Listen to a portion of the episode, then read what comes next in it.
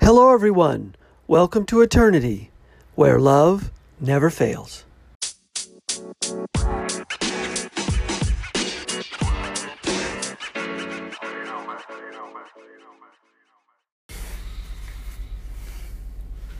Hello, everyone. Thanks for listening. This is the Eternity Bible Study Podcast, where we walk through the Bible together every weekday, Monday through Friday. We're podcasting from here in the United States and in Zambia with a goal to share our thoughts and encourage one another as we read God's Word together, verse by verse. My co host in Zambia, Matali, and I are both listening to Through the Bible podcast and then sharing our thoughts and encouragement with you. From America to Africa and everywhere else, God is in control. As always, our attribution goes to Through the Bible with Dr. J. Vernon McGee. So if you've ever wanted to try to read the Bible every day, we hope you can join us. We're regular people, just like you, trying to learn more about God and walk in step with His Holy Spirit. So if you have your Bible, feel free to read along, and if not, no problem. We'll try to put it all together for you. So let's get started. Hello, everyone. Welcome back. We're back in the book of Judges today. We're going to be looking at chapters 12 and 13. We're going to meet uh, a new judge. Today, we're meeting one of the most famous ones, uh, Samson. We hear about Samson being so strong and hear about stories about Samson and Delilah, and Delilah cuts his hair, and then Samson loses his strength. We'll talk a little bit more about that. But before we jump in, last time we were looking at Jephthah, and Jephthah defeats uh, the Ammonites. You know, he was the guy who was um, sort of put out of society because he was the child of, uh, of, of a prostitute. His father had had him illegitimate, and uh, but he was such a great warrior. The people brought him back, begged him to be their leader, and he comes back and now he's their leader and he defeats the Ammonites. And um, and of course, when he comes home, he had made this unnecessary vow, um, and he was vowing to uh, give to the Lord whatever came out of his house. Uh, and his own daughter came out, so he gives her up to to God, and she never marries. Um, so,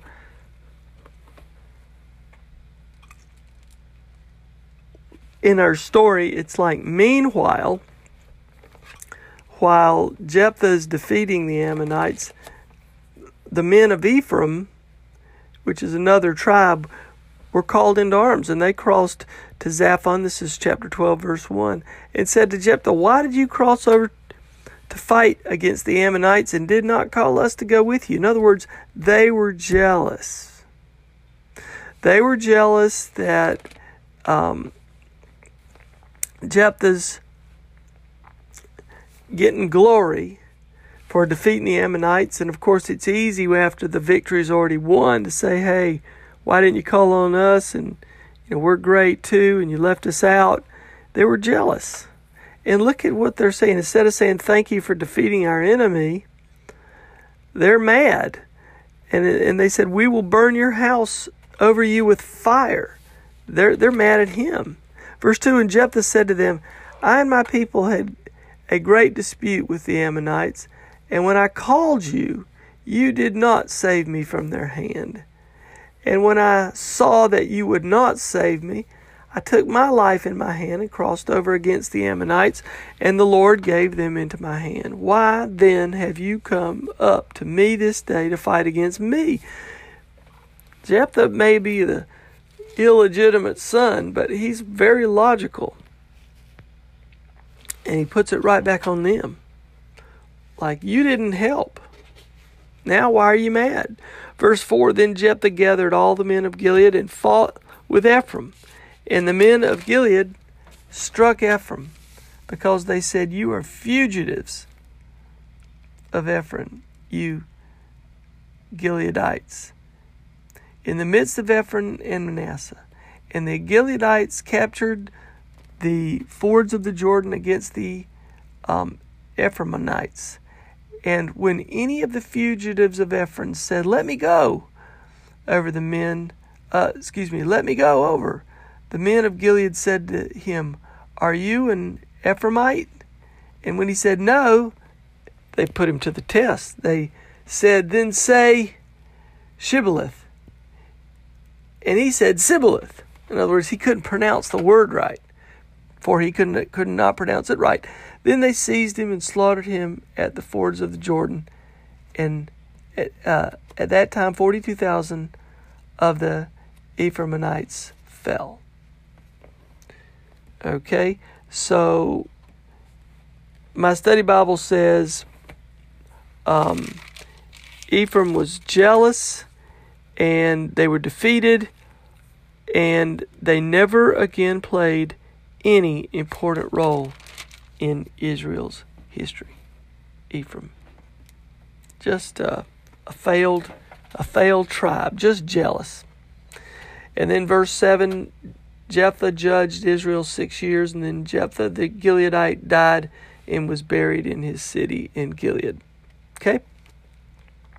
It's interesting that he's taken back into the to the nation as a legitimate son.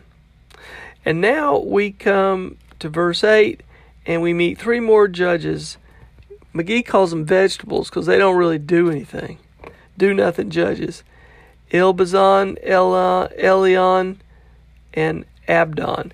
Verse 8 After him, Ibzan of Bethlehem judged Israel. He had 30 sons and 30 daughters and gave in marriage outside his clan. So he had a bunch of children and he married them outside to outsiders. And 30 daughters he brought in from outside for his sons. So he married all his sons to outsiders. And he judged Israel seven years. And then Ibzan died and was buried at Bethlehem. So a guy from Bethlehem that doesn't do very much at all, does he? In contrast to another fellow from Bethlehem, our Lord Jesus, who did everything.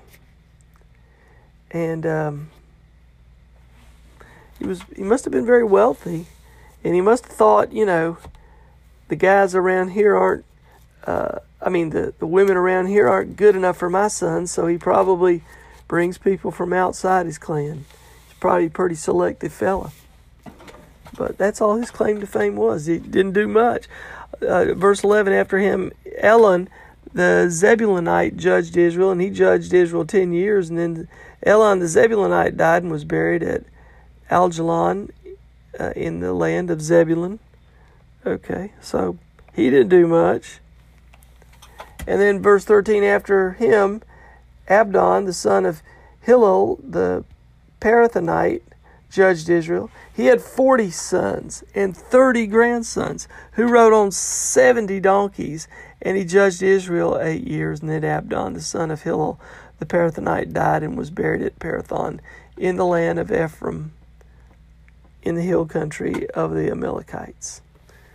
So he had a bunch of kids too. And they rode on 70 donkeys. It's like 70 cars now for us, but he must have been a wealthy fella. But he didn't do much. We come to chapter 13. Isn't it interesting how very, very significant people after they're die after they're dead and buried look very very insignificant when they don't do much for God. They think they're doing a lot, but they're just a footnote. Chapter 13, we get the introduction of Samson here. And the people of Israel again did what was evil in the sight of the Lord. Here we go again, back to the apostasy. So the Lord gave them into the hand of the Philistines for 40 years. Kind of makes you wonder about what's going on in our world today with so many nations that are doing evil in the sight of the Lord. God will use that evil to hand them over to change the hearts of a generation, to punish those, to weed out people and maybe work in the hearts of people that need to lean on Him more. Perhaps the only way to save that generation is to put them through this hardship. Verse 2 There was a certain man of Zorah of the tribe of the Danites whose name was Manoah, and his wife was barren and had no children. You know, God uses the dead end streets. God uses the, the weak to do his work. So he picks sort of a dysfunctional, you know, uh, family situation here where they don't have any kids, but that's no problem for God.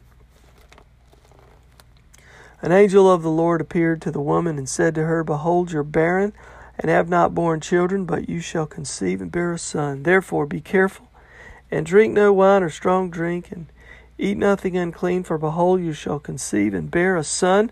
No razor shall come upon his head, for the child shall be a Nazarite to God from the womb, and he shall begin to save Israel from the hand of the Philistines. So, Nazarites were sort of a a group that they wanted to be extra extra devout. So like perpetual worshipers. And they could take a vow for a period of time to separate themselves to God. Okay? It was voluntary. And there were three provisions. Don't drink any wine or strong drink. Don't cut your hair. Now, not cutting your hair was sort of associated as uh, shameful at that point in time, but they didn't mind associating with the shame of long hair. And three, no contact with the dead. Now, they took this oath voluntarily, but notice with Samson, it's not voluntary. It was from the time of his womb until the day of his death. Okay? And so that's this thing. And notice that the angel of the Lord comes to tell them this. Now, a lot of times McGee says when you see the angel of the Lord, that could refer to Christ, the pre incarnate Christ, because we see the angel of the Lord. We've seen it several times come. So, again, there's that's for debate, but um, just wanted to point that one out too. So McGee kind of drops down through the rest of these verses. He doesn't go into the details, but basically the angel of the Lord tells the woman this is going to happen. She tells her husband, and, and he goes, Well, where is this guy? And so let me know the next time you see him again. And then he comes back to the woman. Then she runs to get her husband. And then he says, Are you, you know, you know, he, are you the guy that speaks to my wife? And he goes, I am. Kind of echoes the word I am of what God says I am. That's my name, I am. And so, uh, kind of echoes that the angel of the Lord is the pre incarnate Christ. But in any way, um, he, they go over the vows again, and he says, Stay with us. You know, we'll fix you something to eat. And he goes, No, I can't stay, but if you give an offering to God, that would be good. And so, when he gives the offering, um, it goes up to heaven, and then the angel of the Lord goes up with the offering up to heaven, and they fall on their faces and they say, you know, we've we must have seen God. And um, in verse 24, and the woman bore a son, called his name Samson, and the young man grew, and the Lord blessed him.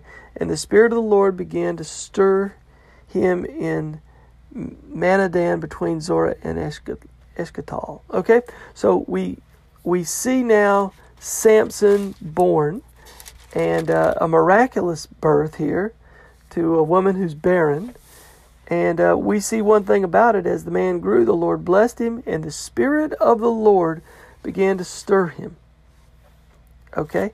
So, what's pushing Samson is the Spirit of the Lord. McGee made the point that, you know, a lot of people say, oh, it's the hair that's the, the source of the strength. McGee says it wasn't the hair, it was the Spirit of the Lord being in him, with him. And when the hair was cut, the Spirit of the Lord left him. It's the Spirit of the Lord that gave Samson his strength.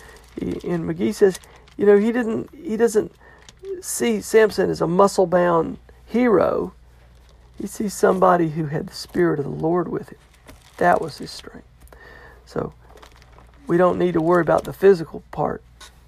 We need to worry about the Spirit of the Lord in our lives too, the source of our strength today. So we'll stop here. We will uh, continue our study tomorrow, uh, and and uh, our study through the Book of Judges, and we'll continue our study of Samson. Uh, my study Bible calls him the twelfth judge. So all these judges are flawed. None of these judges measure up to the Lord, the only true perfect judge. But again, Israel goes through a cycle of judges and then goes through, we'll see, like all these different kings. And, um, but the kings and the judges all fall short because we have an ultimate judge and an ultimate king, our Lord Jesus. So, as always, from me to all of you, God bless you. Keep your heart centered on Christ on this great spiritual battlefield. And we'll see you here next time. And as always, our we'll keep sweet Emma in our prayers.